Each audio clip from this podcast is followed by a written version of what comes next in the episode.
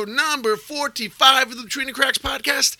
I am your host, Bill, and with me, as always, is my co host, Chris. Now, Chris, hold your horses, buddy. You're being a little too aggressive for my liking tonight. Before we get to you, I have to make a special announcement. Bud, tonight is a very special episode. We have a guest with us tonight. I took it upon myself to conduct an interview with our resident naval expert, T Bone. This is our lucky night. We don't have much to do at all. We will record our intro, plug in T Bone's interview, record our outro, and then we, Bud, can wipe our hands clean of episode number 45. Now, with all that said, how's that make you feel?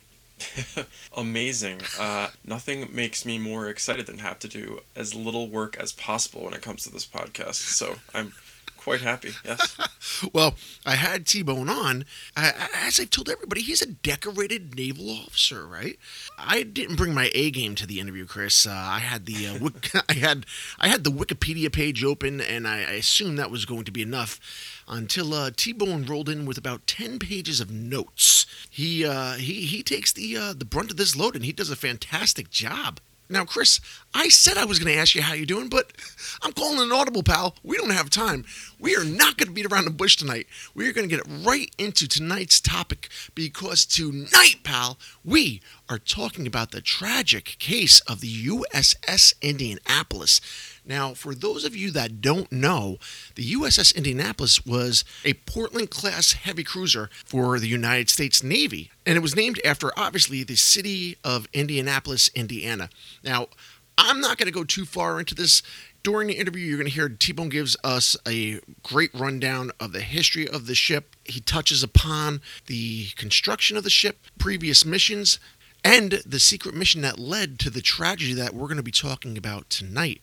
On July 30th, 1945, the USS Indianapolis was struck by two Japanese torpedoes, and the ship itself was sunk within 12 minutes of being hit.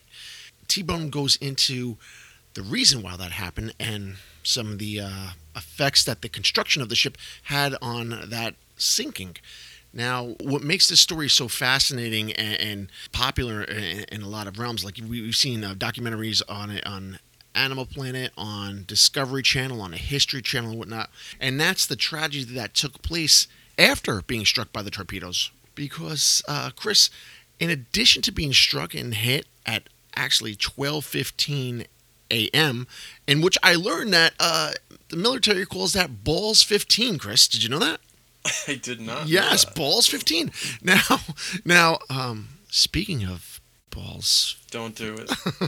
I'll ring that fucking alarm. no, okay, I'm going alarm free today, baby. So uh, at balls 15, 12:15 a.m. when a torpedoes hit, these guys were not obviously expecting it, right? They did not have time to prep or get ready to go into the water. And with the ship sinking within 12 minutes, many of the life rafts didn't even make it into the water. And the rations at that point were just spread throughout the sea. You can imagine at 12:15 a.m. you are in complete darkness and you know maybe moonlight whatever you have there. And the guys were dealing with so many difficulties, exposure, you know obviously, uh, dehydration, saltwater poisoning. Some of them were being burned by the oil that was spewing from the ship and, and being blinded by that as well. They're facing so much adversity and on top of that, Chris, shark attacks. Now, there were an estimated 1,195 crew members aboard. At the end, only 316 had survived. There are reports that anywhere from 20 to 150 perished from shark attacks. You can imagine just how absolutely terrifying that was. Because, Chris, uh, we're going to come to find out that this was a secret mission. And nobody else knew that this ship was out there and they did not have any backup. Basically, they were out there alone with no one coming to help, and they were out there for almost five days, Chris. They just just sat there with no rescue in sight, and I cannot imagine floating in ocean water in the pitch black and just hearing thrashing. Some of the survivors were saying that, you know, obviously the sharks were feeding on some of the sailors that had passed away already.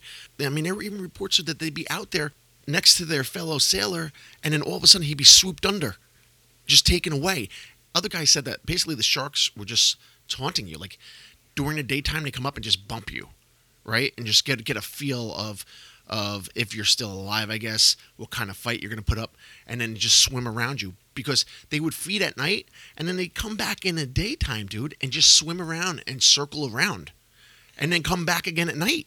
And T Bone gets into a, a, lot of different characteristics of this case. One being the water, dude. Out there in the Pacific where they were, it was crystal clear water. So these guys could see the sharks swimming underneath them. I can't even put it into words how how terrified I would be. Like some of the guys, dude, were just giving up. They took their life jackets off or swallowed salt water and, and just wanted it to be over. And I, I can completely understand that. I even heard reports apparently of, I guess, some of the rations that were uh, left on the on the ship, like spam, cans of spam. Yeah. That like like a guy would open the it up and I guess as he would be eating it, he ended up attracting sharks to him so he would like they would literally have to like all of a sudden chuck the thing away because it was bringing attention. And all it takes is to attract one shark. And if there is food available, man, then God forbid there is blood in the water. I mean, you are going to have trouble on your hands, an absolute feeding frenzy. And uh, unfortunately, that's where the guys of the USS Indianapolis found themselves, man. And Worst case of all, bro, they were tiger sharks, one of the most aggressive species of sharks. This led to the largest shark attack in history. So, Chris, let's get into T Bone's interview, and he can give us a very in depth look at the USS Indianapolis and her crew. So, without any further ado, roll it.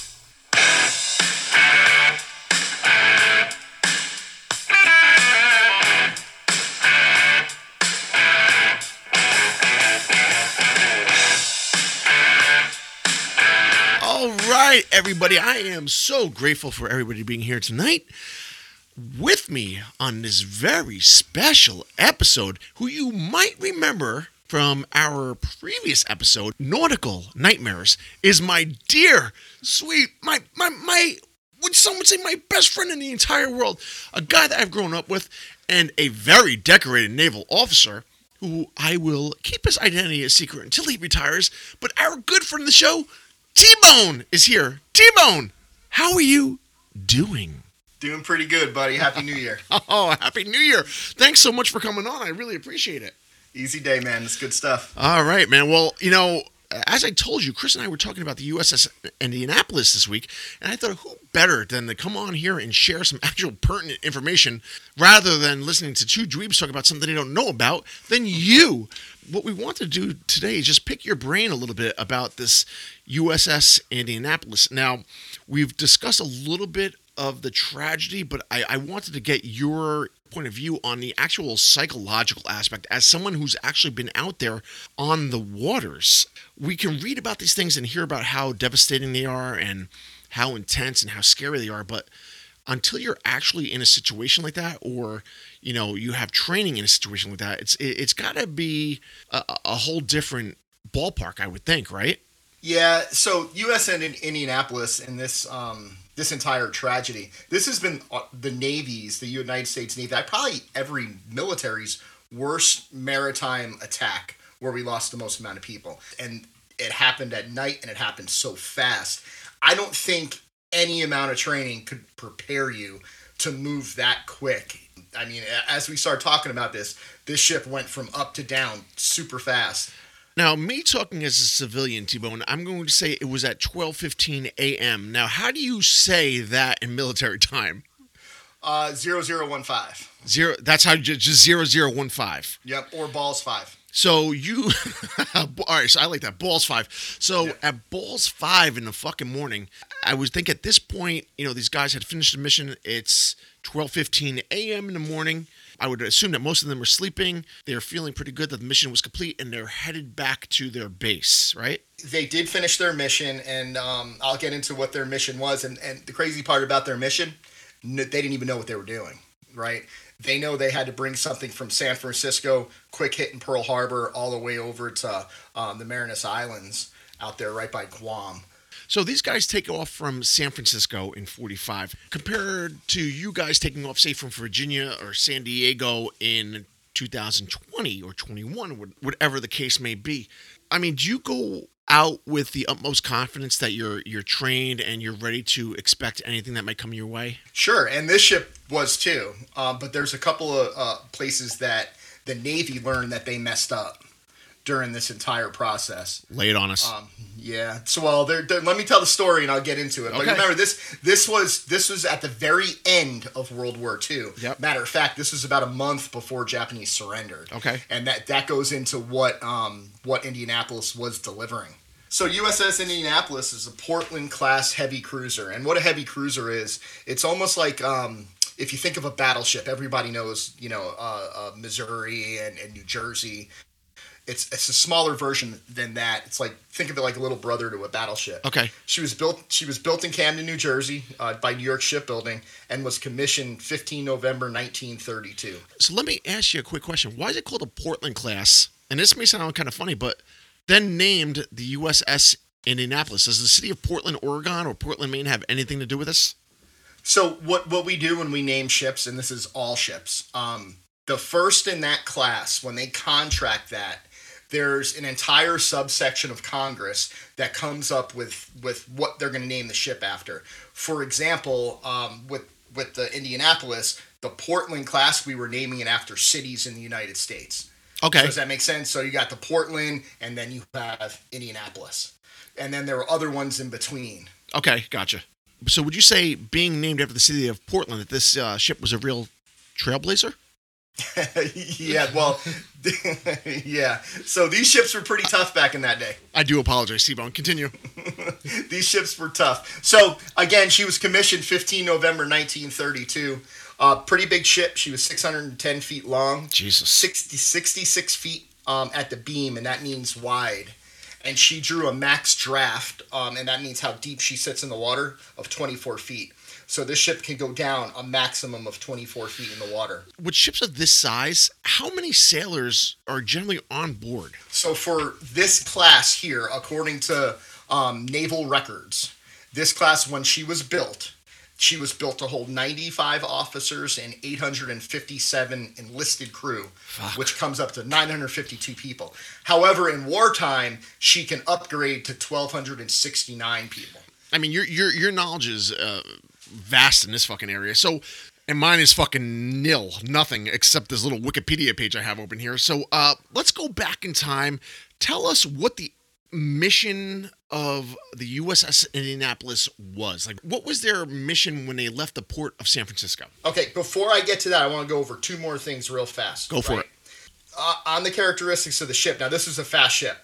She would do her top speed was 32.7 knots, which equals 37.6 miles an hour, Okay. and that comes into play because she broke a speed record going from um, San Francisco to Pearl Harbor. She was extremely up armored. Now, when they built these ships, and I say up armored, they built it up, right? So they built it to go higher. When you say up armored, what is exactly does that mean? So up armored means she was at, at more guns were added to her, and the way they added them to her, they they they built them up towards the top of the ship. Okay. And when it throws it off, it doesn't throw it off if the ship is going bow to stern, right? If it's going, if, if you think about like you know that rock that pirate ship at a uh, at a fair, you ever seen that Yeah. thing? Yep. It doesn't throw it off if it goes that way. It throws it off if it goes the other way, port to starboard or left to right Gotcha. Okay. and that's what's going to come into play towards the end. So she was a strong ship. She had 19, 20, um, 20 millimeter Mike Mike anti Mike Mike means millimeter uh, anti aircraft guns. She had nine eight inch 50 fal- uh, 55 caliber guns, eight five inch 25 caliber anti aircraft guns, two 347. Um, she had two 47 millimeter saluting barriers batter, batteries. Excuse me uh, and six 40 millimeter anti-aircraft guns. Plus, she also carried four seaplanes, which also comes into play. So this is insane, right? Because she was fully equipped to fight anything that was at sea level and above. Except, yet at sea level and above, she had no sonar. Like so, as you're describing T-Bone, she was fully armed and ready to roll with any kind of air threat in mind that she could take down immediately, right? But in this situation, we're dealing with the exact opposite, where she was, I mean, I guess in some ways you would say underprepared. very underprepared. Now, I don't know if you ever, uh, if you believe in everything happens for a reason or a certain event kicks the rest of the things in line. I don't, but Chris sure does, and Chris is not here tonight, so I'm thinking Chris wasn't here for a reason. T-Bone. just fucking. I'm Maybe just. I'm just joking. So, Indianapolis never should have been on this mission. On March 31st, 1945, Indianapolis was in an air fight with Japanese kamikazes, and a kamikaze actually got through her anti aircraft battery, slammed into Indianapolis, killing nine sailors. No way. At that point, that is when she was sent to San Francisco um, to get fixed up for repair. when a, a kamikaze fighter or, or a plane would not lands into a, a, a vessel like this, what kind of damage can it cause? I mean, is it to the point where it can cause any kind of sinking? So it depends. Obviously, it depends on where they hit, right? A plane slamming into a ship is not going to sink the ship. Okay. Um, but the idea behind the kamikazes was was to take the ship out of commission, so the other kamikaze pilots can come in and shoot it, or a, one of their subs can come up and hit its sitting duck. But I would think also psychologically too, right? If you have somebody that's out there willing to die and not give a fuck what they're doing, right? Doesn't that play into a role of psychological warfare as well? Well, yeah, because we knew exactly what they were going to do. These guys were not afraid to fly into your ship. You know, as soon as they were done ex- expending all their ammo, they were coming after you. So Indy went to California, San Francisco, um, for repair, and then you know, sometime around July 15th, a vice admiral that was in charge of the Pacific Fleet called the CO to his office. CO means commanding officer. You know, the, the commanding officer of this ship is Captain Charles McVay III, and he plays a very, very vital role in this entire story. So on July 15th, 1945, Indianapolis was giving a secret mission. No one on the crew knew what this secret mission was. They knew they had to take cargo. They knew they had to take it to the Tinian Islands. They didn't know what it was. All they knew what, is what they saw. They saw two cylinder-looking containers and a large crate, and this the cylinders and the large crate had to be guarded by two army officers 24 hours a day. Now, just looking at this from an outside perspective, so the ship came back in for repair. Was there another ship on hand that might have been better equipped for this mission than the USS Indianapolis? No, because of her speed. So everybody else was out at sea, right? Remember, you still had a war in the Pacific going on. Mm-hmm. Um, and then she had just gotten fixed. And what they were trying to do is they, they wanted to get um, Indianapolis over to Leyte, which is in the Philippines, for some follow-on training. And again, towards the end of the war, and if you if you do the track, which is kind of like you know a map or whatever, if you do the uh, like a route, if you do the track from San Francisco through Pearl up to the um, uh, Tinian Island, it goes and then it leads right to the Philippines. Are, are they prepared to handle these kind of ships coming in? Yeah, so they they have they have um, commercial ports there. Yeah, if you saw a map of this place now, and if you looked at it now, it looks like a resort island, right? Obviously, back then during World War II, we fought over this island because Sure. it's so close to Japan, and and we won that. So we were using this as a staging base Gotcha. because it was so close to Japan. At the time that they got underway, remember, no one knew it was on the ship, but was actually what was actually on there was a half of the world's supply of enriched uranium and other parts to make the nuclear bomb that was called Little Boy, which was eventually dropped on Hiroshima. And it, it, I got a quote here from um, Lewis Irwin, who was a coxswain on, on Indianapolis. He says most people didn't pay attention at first. It was just a typical loading of supplies with a crane, but we knew something was going on. They had guards on station all the time. Of course, we didn't know what it was, but we knew it was a big deal, and we were glad to get rid of it by the time we reached, reached Tinian. Fucking see ya. Yeah, bye. so on 16 July um, 1945, they got underway from San Francisco to make their trek to Pearl Harbor. They went 3,606 miles in 74 and a half hours. Unbelievable speed 29 knots, 33 miles an hour overall. At that time, it wouldn't be that fast now, but at that time, that was a speed record. So what are we up to now? What are we looking at Oh. now? I can't even tell you because uh, a lot of the top speeds on ships are classified. Oh, oh, I do apologize for that. I mean, they really, they, they, they really are. Some of some of the ships, when they go over a certain speed, when they put up um, a certain RPM, uh, you can't even see the speed you're going because it'll blank out. Everybody has to have a clearance for it. Yeah. so they got they got to um, Pearl Harbor 19 July, got a couple of supplies, some more cargo, and then they they left for the Tinian Islands with the expectation to arrive on 26 uh, July. So once they get to the island, right, everything is good. Um, they drop off their cargo.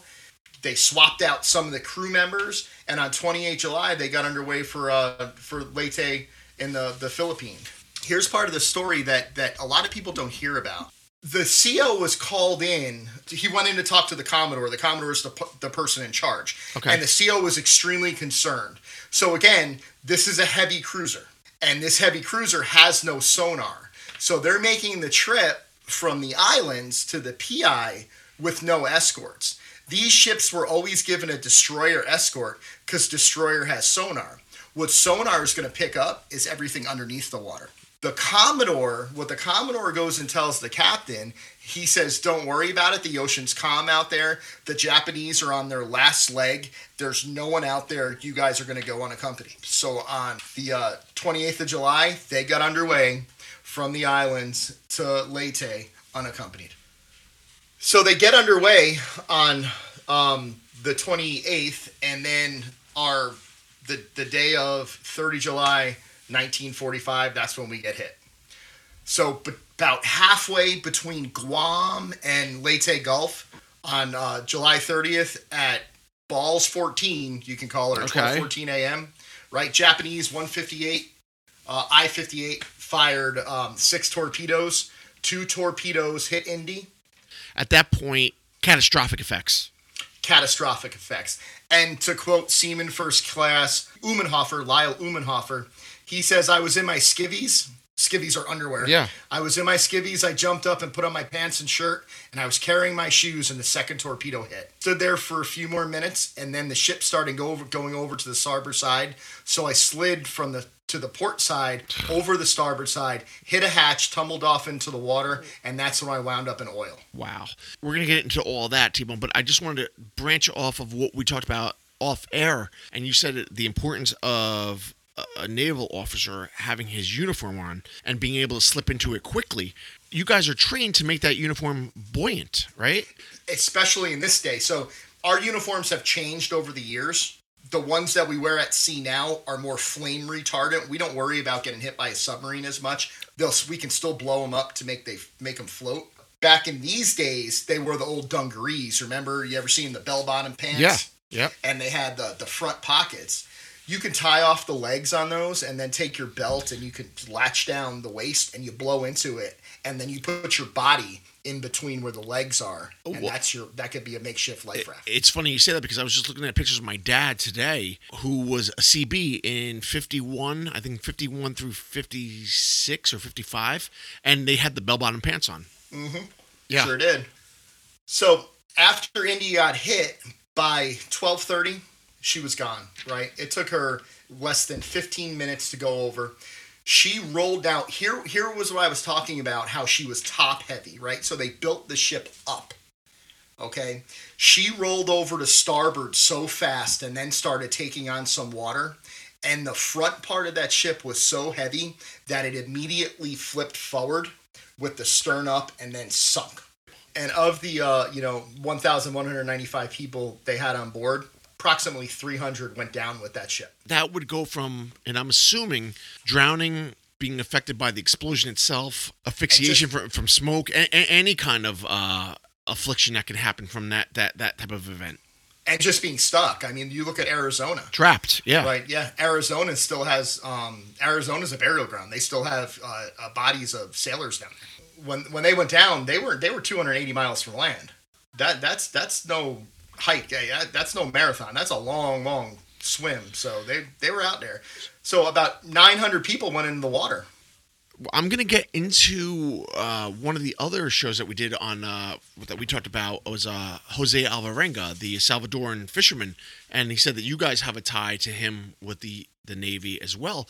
Yeah. But now, l- let me ask you personally, what's the distance that you feel comfortable at, as far as if something were to happen and you see land, like how far away from shore do you need to be that you start to feel comfortable? uh, Well, I can make it, or I can get help. Uh, I would say well, it's a lot of that depends on visibility, but Usually you're seeing land anywhere from five to 10 miles. Okay, gotcha. Um, but there, I mean, with, with it's called set and drift, right? So it's how the ocean pushes you. Bro, I I would you're if you're talking about swimming uh to land with no fins and just a body, okay. I don't feel comfortable out if I'm in the water, I would not feel comfortable without no equipment a quarter of a mile. Re- oh my god. That's it. A quarter of a mile. So you might as well be docked.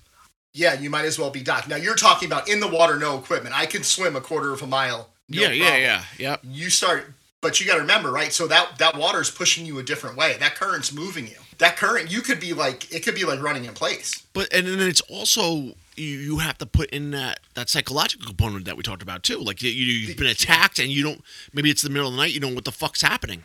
Exactly. You don't know what's happening. And the bad thing about these guys is when they went down, they went down in the middle of shark infested waters. Well, that that's what I wanted to talk to you about. I, I think I talked about it that on the ep- the nautical nightmares episode about have you seen sharks and whatnot. So you know they land in water and you're like, all right, well they're in warmer waters in the in, in the Pacific, right? The South Pacific. So your survival rate increases rather you know than, than the chances of getting hypothermia, which eventually comes into play with some of the uh, sailors. But it doesn't play out that way because in warmer water, yeah, you can survive, but there's also a greater threat of, and then we come to find out this happens, shark attacks. Absolutely. Shark attacks. And that's where these guys went in. And that's something else. So they go in in the dead of night, right? So they can't see anything. Oh my god! go- going back to um, uh, Umenhofer here, eh, talking about the sharks, right? So he says the sun comes up and they see crystal clear water, they see floating debris, and then all of a sudden they look down and they can see sharks. He said he says you'd watch them. You could see the fins coming and and watch them, and then they would go up, get close to you, Oh like they were looking out to you, and then you try to kick them away real quick. Whatever swimming below your feet, you could see. Yeah. So the ship never got out in SOS. They went down entirely too fast. So they, they could not inform anybody in the Pacific Theater that they were going down. The way that we track ships now compared to and one thing that we learned from Indianapolis that the way we track ships then, the way we used to track ships then, we knew what speed they were going to do when they got underway and we would calculate it. So they were supposed to arrive in Leyte, I want to say it was like the 31st of July. They, they didn't make it. So on the 31st of July, they didn't show up. That's when the Navy got a little paranoid, being like, where are they? So I mean, what what you want to do is hit your opponent in any kind of fight with with the element of surprise, and that's exactly what happened here. So these guys were hit at 12:15 a.m., thrust into the ocean. They're already dealing with the fact that some of their fellow sailors most likely didn't make it, and we come to find out that 300 plus didn't. Now they're floating in the darkness of night and maybe the moonlight, but you know they survive. But little by little, they start getting bumped and hit by massive sharks. Some sh- sharks that were reported by the sailors themselves to be upwards of 15 feet long, dude. Yeah. And and to, to quote another survivor, Eugene Morgan, a Bosun's Mate second class, he said all the time the sharks never let up. We had cargo net on a styrofoam and things attached to it to keep it afloat. There were about 15 sailors on this, and suddenly 10 sharks hit it, and there was nothing left. This went on and on and on. From all reports, they would just be swimming around them all night and then come back in the morning to attack them. you got to think about how that must feel. One of the big things that you guys talk about here on, on BTC is the psychological aspect of this. These guys, and and rightfully so, they they started going delirious. And I'm going to read you a quote here from Granville Crane, um, a second class machinist mate. He says, and these are all survivors that gave their account. He says, men began drinking salt water. Now, you can't drink salt water, right? Salt water will dehydrate you and it will make you go crazy. So, to go back to Granville Crane here, he says, men began drinking salt water so much that they were delirious. In fact, a lot of them had weapons like knives, and they'd be so crazy that they'd be fighting amongst themselves and killing one another. Man, And then they then there'd be others that drank so much salt water that they were seeing things. They'd say the Indy's down below and they're giving out fresh water and food in the galley. and they'd swim down and a shark would get them. All you can see was a shark eating your comrade. Obviously, it's hot, right? So it's the Pacific. It's super hot. So they're the sun's getting them. The water's there. You're taught to drink. Your I mean, your body has a natural instinct to drink water when it's hot out and they're drinking this and then you know they start you know getting illusions of land they start swimming for it and they're done We talked about that in a Jose Alvarenga episode, being lost at sea for over a year. I mean, how much of a mind fuck is it to be thirsty and to be surrounded by water, but you can't have any of it? I mean, isn't that the craziest fucking thing you can think of, right? you're exactly right and that's why the united states navy went to talk to him about how he did it for so long how he did and we gained so much knowledge from him that we put into play these days Well, well, let's get into that at the end because we want to end on a high note. Because this is very dark, T-Bone. We want to end on a high note because that's what we do here at, at BTC. We we like to end on we're, we're positive guys, and that's what we do. But you Well, know, I'm glad you, I'm glad you can find a high note because I know you do that. I'm a big I, I, try to. I mean, I'm, I'm, I'm, I'm grasping for straws here, but you know, you hard got. I'm reading some of these other accounts from these sailors, and so even some of the guys that survived initially falling into the water, right? It was four to five days before these guys were even found. And uh, why don't you tell us, bro, in the midst of all these people perishing, how they were found? So four days. It took four days for help to come for them, and no, the Navy didn't notice that they weren't um, that there was something wrong until that four days because they didn't pull into port. And again, that's how uh, they used to do it. We would go from port to port. By pure luck, there happened to be an air reconnaissance mission by some seaplanes that were flying over the area and they looked down and they saw a sea of people, right? And it's really not even a sea. At that point, it was 317 people that remained alive. So out of the 900 that went into the water, 317 were alive at that point. The 1,196 that were on that ship, only 317 were rescued. That left 879 dead. Wow, man. Wow. This right here was the worst tragedy in uh, naval history. But I kind of want to get into the aftermath here. So you wrote, you want to get into some controversy? When everyone was rescued, they start doing an investigation into how this happened. And believe it or not, the commanding officer of the ship, Charles McVay, was brought to a court martial. Now, Admiral Nimitz, who was the commander of the Pacific Fleet at that time, said, No, this is not happening. We're not bringing him to a court martial. I'll give him a letter of reprimand. And basically, what a letter of reprimand is, is saying that you messed up on this. And what he did wrong, what the CEO of the ship did wrong, is he wasn't following a zigzag pattern. What they tell you to do with submarines is to use a zigzag pattern as you're moving. That doesn't let the torpedo lock on your target. If you're going straight, the torpedo can lock on your target. Yep. So Nimitz said no, but at the time, the chief of naval operations, who was Admiral King, overrode Nimitz, and he said yes. And here's where the controversy starts to come in. Now, remember, Captain McVay, the, the CEO of the ship, he asked, he said that I want to escort, and they said there's no one out there. The seas are calm. The Japanese are on their last leg. You're going unaccompanied, right? Okay. But to bring it one step further, remember this: the uh, Captain uh, McVay's father was an admiral in the Navy, Yep. and to to quote him, he says this is from Admiral Charles B. McVay Jr. And he's talking about Admiral King, who was the chief of naval operations at the time. He says King never forgot a grudge. King had been a junior officer under the command of McVay's father when King and other officers sneaked some women aboard a ship. Admiral McVay had a letter of reprimand placed in King's record, and for the for for that, um, McVay raged. Now, King used my son to get back at me. Oh my God. Yep. Correct me if I'm wrong though. Wasn't his record expunged at some point? Yeah, and we're gonna get there. And that's that's if you're gonna pull a good news story out of that, that's what this is All right, lay on me.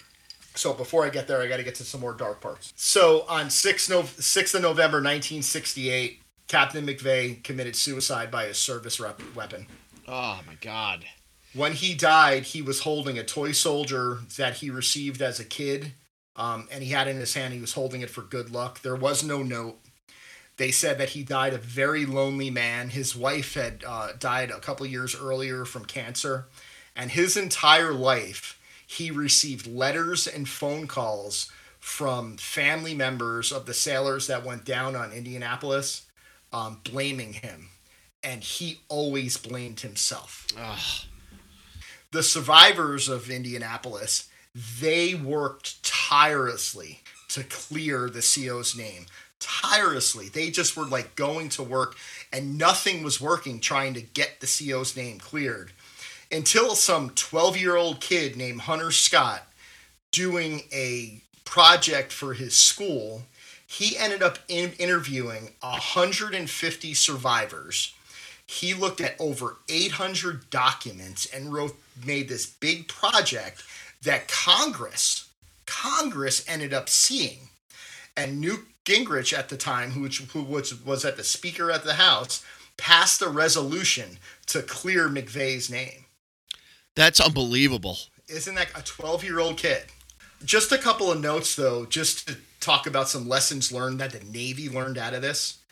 Uh, one, we do a thing called move reps now, right? It, a move rep is is basically short short wordage for a movement report. Okay. So so ships have to report their movement every four hours, right? So every four hours they have to report their movement. Every four hours we have to send a report off talking about our movement. You know, so we do the move rep now, and the other the other lesson learned: any high value asset like an aircraft carrier goes nowhere without somebody riding shotgun, and, and we call it shotgun. Yep. Um, the ship has to have sonar. So the other ship, aircraft carriers aren't equipped with sonar. So the other ship has to have sonar. Makes sense. That's the story in Indianapolis, brother. Thank you so much for being here and just spewing all this knowledge that I mean, you can't pick up on a Wikipedia page like Chris was. I mean, I do my my due diligence when I'm researching, but Chris likes to hang out on Wikipedia. So we thank you very much for giving us an in-depth look at, at this. This is just remarkable.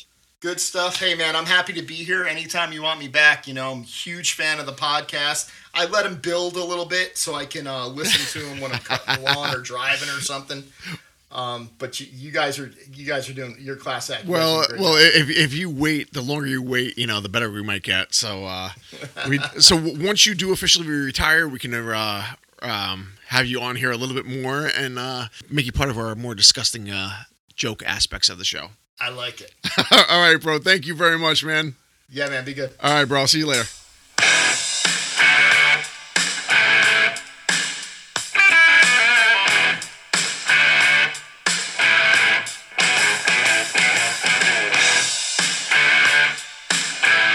So that's it, everybody. That was our interview with T Bone, and we do thank him so very much for being with us. So, Chris, I wanted to have T Bone on because I thought it was a great way and a very interesting way to get a different perspective about this whole story rather than just having us sitting here, you know, reading facts and whatnot. He actually comes at it with the perspective of an actual naval officer. So he gives us a whole different insight to the inner workings of the ship, the crew on board, and not only that, but the, the, psychological aspect of all of it as well. I found it really fascinating, and he talked about learning from this and what the U.S. Navy has done since then. And uh, you, as you probably heard, is that he even talked about Jose Alvarenga and uh, you know the U.S. Navy contacting him and talking to him about the mindset needed to survive. I think that that's the important thing here is not only learning from these different kind of tragedies, but knowing what kind of preventative measures to take, not only physically but psychologically as well, and and having that mindset and that survival instinct and and the sheer determination to survive. So I thought that was really interesting. It is interesting, and and too, like you mentioned with the Alvarenga situation, and what these men that survived must have gone through, and it, it's obviously a little different than Alvarenga. Obviously, Alvarenga was on his own. He was at least in a ship, but he was not.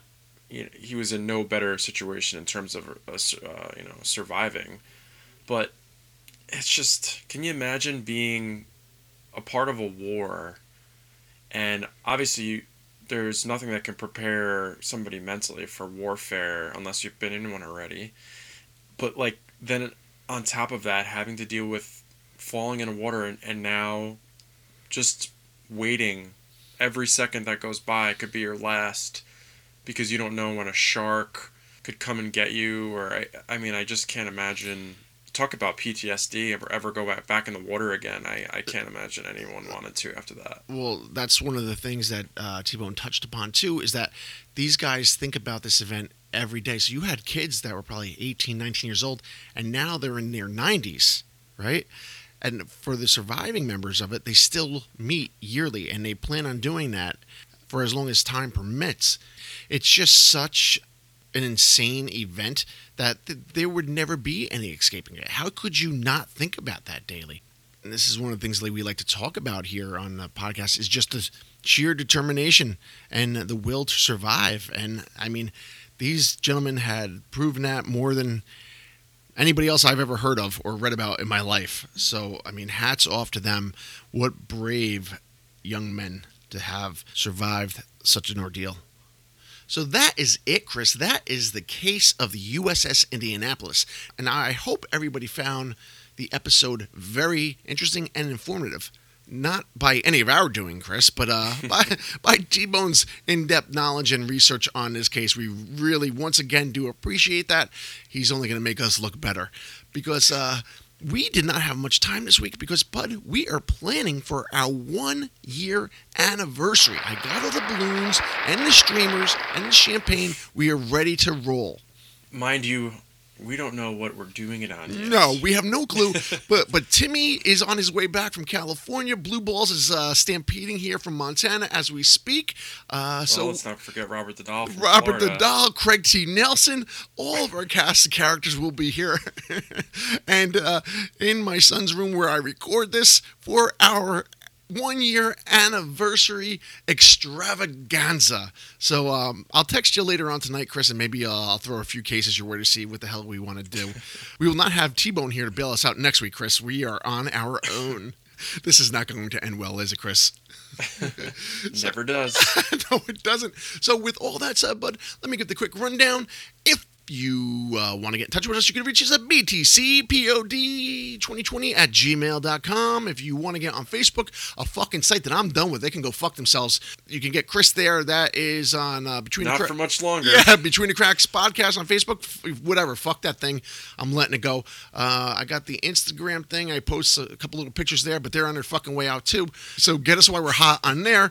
And uh, uh, the best way to get us would be by email now. But we also do have the Patreon page, which is in the show notes. You can just click on that and become a patron, and you can see all the things that we offer. Uh, we have a bunch of patrons now, and we're looking to make that grow into a larger community. And uh, we have a lot of exciting things uh, in store. And we also have the merch store, which is in the show notes as well. Just click on the link for our Teespring store, uh, BTC, whatever the fuck it is, and uh, get yourself some nice merchandise there. And, uh, you know, have some fun with all this. What the hell can I tell you? So, uh, with all that said, Chris, I think it's time we bid the fine, fine people out there in podcast land the fondest oh farewell.